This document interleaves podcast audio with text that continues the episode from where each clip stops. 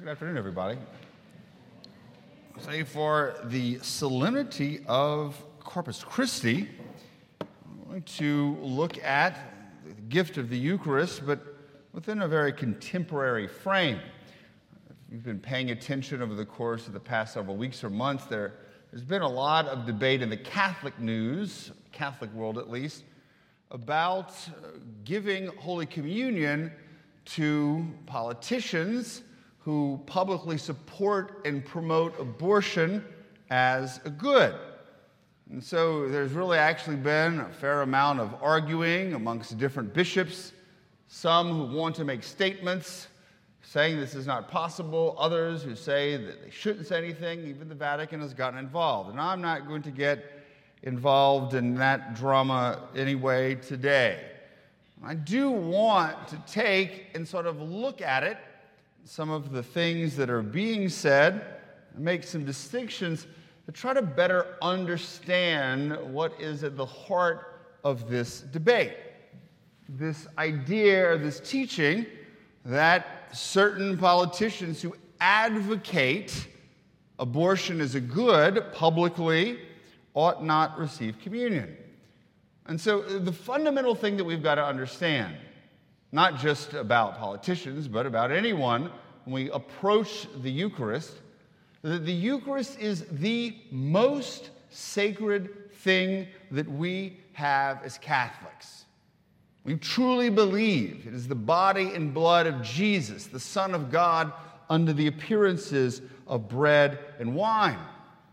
And if you read sort of the history of, of churches and religion and faith, every religion, almost every culture, has considered certain things sacred, holy, set apart, not profane, and that there are rules that go along with protecting and, and being present to those things that are considered sacred objects or sacred places. There deserves a certain reverence, certain rules and regulations, and that not everybody can just go up and approach the sacred thing. Not everybody has a right to access this sacred thing. The Jews, if you look at the temple, there was a court of the Gentiles. If you were not a, a, a, a circumcised Jew, you couldn't go closer to the Holy of Holies. And in fact, in the Holy of Holies, only the high priest one day a year could go into that. Why? Because with things that are holy, there are often lines of demarcation, there are rules and regulations. If you want to really understand what happens when you mess with the holy, go watch Indiana Jones. Those Nazis and that Frenchman Belloq had no authority to touch the Holy of Holies, the Ark of the Covenant. And guess what happened? Their faces melted. Not that your face is going to melt, but the point is, there are not only rules, but there are repercussions when we do not handle that which is holy properly. And probably the best way for us to understand this, and I've learned this over my years here at Wisdom, is through the Greek system on campus. Now, this is going to sound crazy. When it comes to sororities and fraternities, I've understood a lot about them and how it helps us to understand the church and the Eucharist. Now, I was not a fraternity boy, um, and nor was I involved with the sorority system, but I get it now. Is that let's say that there is someone who joins a certain sorority. And remember that sorority. And that sorority is going to have different gatherings that are open to everybody. Friends can come, members of other sororities, fraternities, everyone's invited. But in each sorority or fraternity, there are certain rites and rituals and things that take place that only members of the sorority can take place in, can be involved in. So if you're a KD and you have this special rite or this ritual or this thing that you do, someone from AOPI can't get involved in that. Does it mean that you're judging them, that you're looking down on them? Not at all. Everyone understands this distinction. It's not very difficult to grasp. And so, in the same way, we as Catholics say that if you are not a baptized Catholic, you can come into church, you can go to Mass, but you can't receive the Eucharist. It's not being judgmental, it flows from the logic of how we approach the sacred. Now, let's say that you're in a, member of a sorority and then you go out and maybe on Saturday night have a little bit too much to drink. And what's going to happen is everybody sees it, and so you on Monday morning are going to get called into standards. And they're going to say, You did not act appropriately. So guess what? You're not able to go to this meeting or you're not able to go to this event until you sort of make reparation for what you did. Also, let's say that you fail a class. You're going to get called into academics. They're not going to judge you, they're not going to condemn you. But hey, until you pull your grades up, you are not going to be able to be involved in these certain activities. Zero people have a problem with this because there's an inherent logic to it. So, in the same way as Catholics, if we fall into mortal sin, particularly if we live a life of deep mortal sin and refuse to repent, then you can't receive the Eucharist until you go to confession, until you make things right. It's the same exact logic. So, what is the problem though? Why is it that we can understand that, the rules of the sacred, how fraternities and sororities work, but not be able to apply it to the church and the Eucharist? Why does there seem to be such a difficulty? Why can't we have that Eucharistic coherence as they're talking about in the news? And so, what I want to do is not get into the political sense. But I want to look at our understanding, particularly of the Eucharist, and to be able to sort of, as I like to do often, peel back the onion to realize that there are a lot of issues at play here, not just what a politician should do or shouldn't do. There are a lot of things that are interconnected. In fact, there are five of them. So I'm going to signpost it so we do not get lost. First of all, is that there used to be this song, we used to sing it over here. After about a month of me being here, we quit singing it. It was called All Are Welcome. So this is the reality. Everyone is invited to come to church, but all are not welcome to receive communion. I know that sounds offensive. We're not judging, we're not trying to be exclusive, but Jesus said the same thing. Hey, everybody, come to the wedding. But people get to the wedding, guess what? They're not dressed appropriately. Oh, sorry, you can't come in until you dress appropriately. All are invited, but all are not welcome. You've got to be in full communion with the church. A baptized Catholic, one who is not living in the state of mortal sin, in order to receive the gift of the Eucharist. We're not judging, we're not condemning, we're not trying to be exclusive, we're just trying to be coherent. But the real issue here, more than us saying you ought not receive communion, is if you look at the teachings of the church, it's really up to the individual to refrain from presenting themselves for communion. So if you know, hey, I need to go to confession. Oh, I haven't been to Mass in a long time. Oh, I'm not Catholic. You ought not present yourself to communion. The choice you ought to make out of respect for the sacred out of respect for the rules. Let's say that you are overseas and you go into a mosque. They're going to ask you to take your shoes off before you go into that mosque. And you hopefully are going to do it out of respect for their rules. And so, in the same way, I often have people I know come, and I know they're not Catholic. I said, please come to this church. We'd love to have you. But I ask you to respect the rules and not receive communion. And it's really nice when they say, Father, that makes sense. We are going to respect these rules. So a lot of people do, but a lot of people don't. And I think a lot of the times the argument I hear is that I have a right to receive the Eucharist. I have a right to receive communion. No, you don't. No, you don't. And I'll be very clear here. We have a right to the sacrament. Priests ought to provide the sacraments, but the Eucharist is a gift. You can't claim a right to a gift. It's not fair to say that.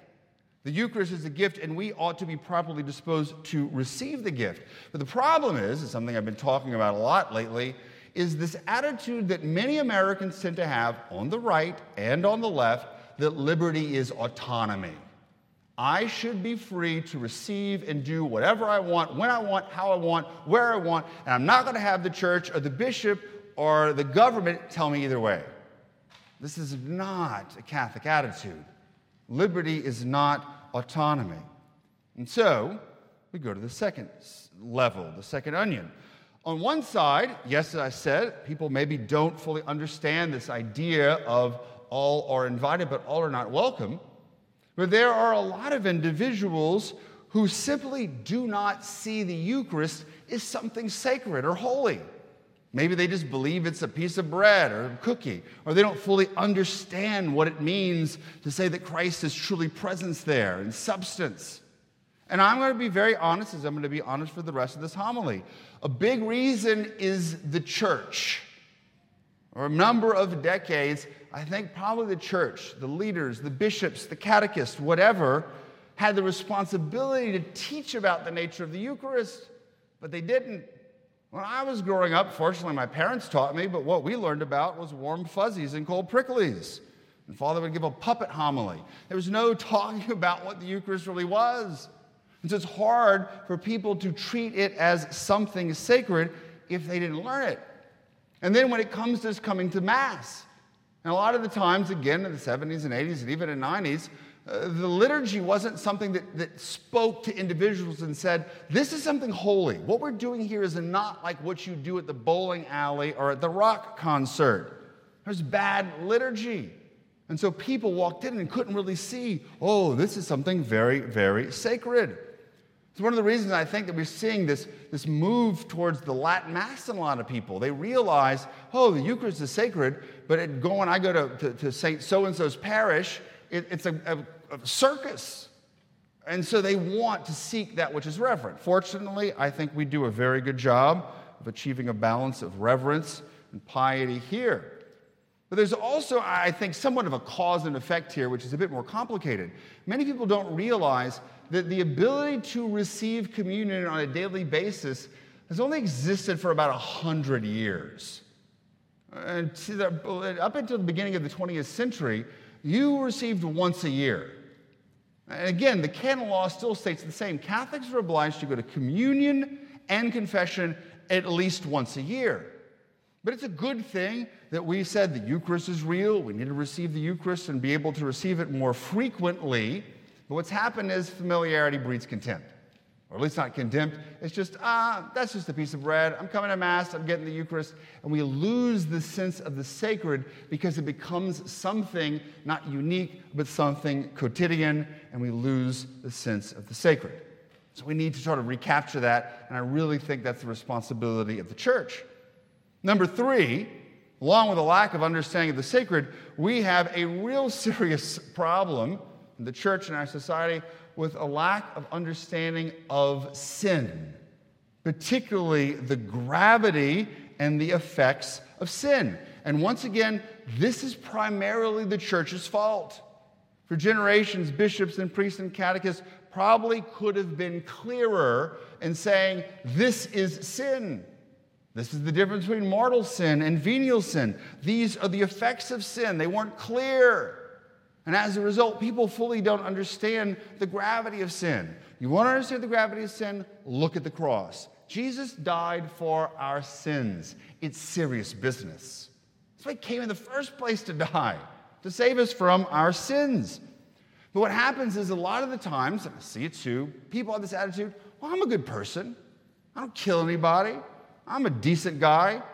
And so, even though they know they've committed mortal sins, grave sins, I'm going to receive communion. I'm going to wait about six months to go to confession. It's not that big of a deal.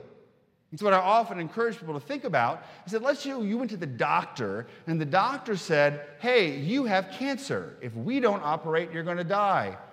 And you say, Well, I'm going to wait about six months. That's not that big of a deal. Well, no one would do that. So, why is it if we know that mortal sin is grave, like cancer in our soul, why do we say, eh, I'm going to wait six months to go back to confession? Why? Because we tend to care more about our bodies than our souls, or maybe we could also say that we don't understand the gravity of sin, just as that other person maybe doesn't understand the gravity of cancer and therefore wants to postpone the surgery. Oh, there is sin. Some of it's small, but some of it is really serious business. Big infractions of the dignity of the human person on that which is sacred, the gift of life. And it's understandable there's a struggle. People don't like to go to confession. But there's a difference between, oh, I made a big sin and I'm going to confession, versus a consistent persistent living and choosing grave sin when you know it's wrong and refusal to repent. Jesus never said, Hey, fellas, ladies, believe the good news. No, he said, Repent and believe the good news. John the Baptist came before Jesus to prepare his way by preaching a baptism of repentance. And so that's the thing. We don't know how to repent, or we don't think we need to repent because we do not often think that sin is very real. But fortunately, as much as we may talk about sin and the gravity of sin, we talk even more about mercy. Come to confession. God's mercy is infinite no matter what you have chosen. He is going to show you compassion. This is the real heart of the gospel message. So, connected to that is the fourth layer of the onion. So, why does the church and the bishops tend to make such a big deal about abortion? Why is it pro abortion uh, politicians shouldn't receive communion? Why isn't it other issues? We're going to make some distinctions here. First of all, these politicians we're talking about are not simply saying, personally, I think that abortion should be wrong, but I'm going to tolerate it politically. No, these individuals are promoting it as a good. This is a good thing for you to choose. And we're going to take federal funds and pay for it. We're going to support individuals in the nation and across the globe that promote abortion. And we're going to make laws to make sure that abortion grows and is allowed and proliferates. And so the church sees this is serious business. Abortion is considered in the eyes of the church, not just for religious reasons, but for some pretty logical human reasons, very, very grave matter. Now, there are other life issues, and this is what we hear a lot about. Well, Father, what about, about immigration? What about poverty? What about the death penalty? And we've seen a shift, particularly in the course of the past, let's say, eight or nine years, in this thinking amongst Catholics. And it's something, as I'm going to say, needs to be discussed and thought about. But the fact of the matter is, abortion is different. And all these other issues, these politicians may be tolerating certain evils or promoting them, but it doesn't mean the direct taking of human life. There may be evil that comes from this that can be very grave, but there's not a willful choice to take human life. There's a distinction that has to be made there. But why do we consider abortion different? Why do we consider it the most, most grave? Because if abortion is what we truly say it is, it is the deliberate, intentional taking of an innocent human life, of an individual member of the human species. That's a serious business. It's murder, particularly of a, a, child at its most weak stance. Instead of protecting it, we're eradicating it. Now, granted, the person who chooses abortion may not be fully culpable. The 14 year old girl who finds herself pregnant and her parents force her to have an abortion. Did she commit something which is gravely evil? Yes. But is she culpable for it? No. Very, very less, fewer culpability. Is the doctor who for the past 12 years is performing late term abortions culpable? Oh, you better believe it. He knows what's going on. He's seen the, the, the, decimated bodies of the children. And are these politicians who got money in their pocket because of abortion and are profiting from it, are they also guilty? Oh, yeah. They know what's going on. That's why it's serious business. Now, this is difficult, though, because now it's sort of been framed in this different narrative not abortion, but of reproductive rights and the woman's body, all of these things. We've got to compare this evil to other evils. And we need to have that discussion. And I'm going to say up front the church, if she is going to say in our culture today, even to Catholics, that abortion is the most serious issue that trumps everything else, it's got the burden of proof. But we can understand there are going to be certain issues that trump everything else. Imagine if there was a politician who said, I'm against human trafficking, but I think we should allow it. Well, promoting human trafficking is a good thing. Everyone would lose their ever loving mind over that.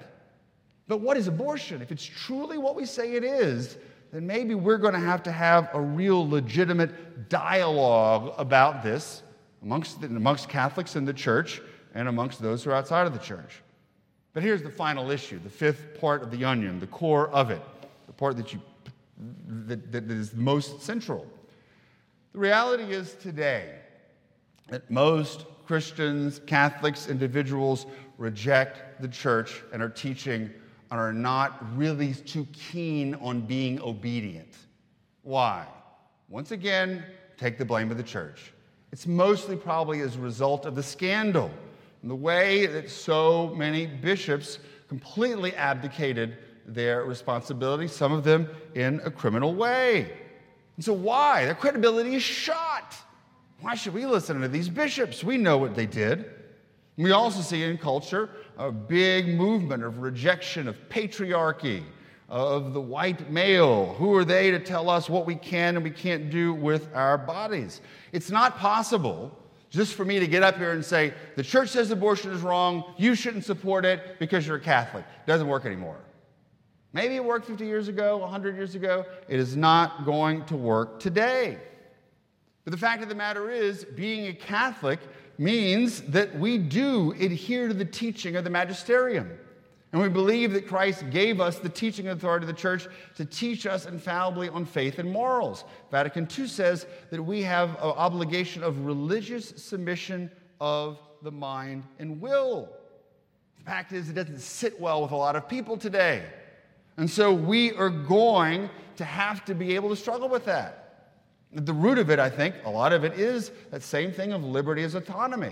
I am not going to have the church tell me what I can do in the bedroom, with my body, in my voting booth, or whatever it is, particularly when it comes to the political realm.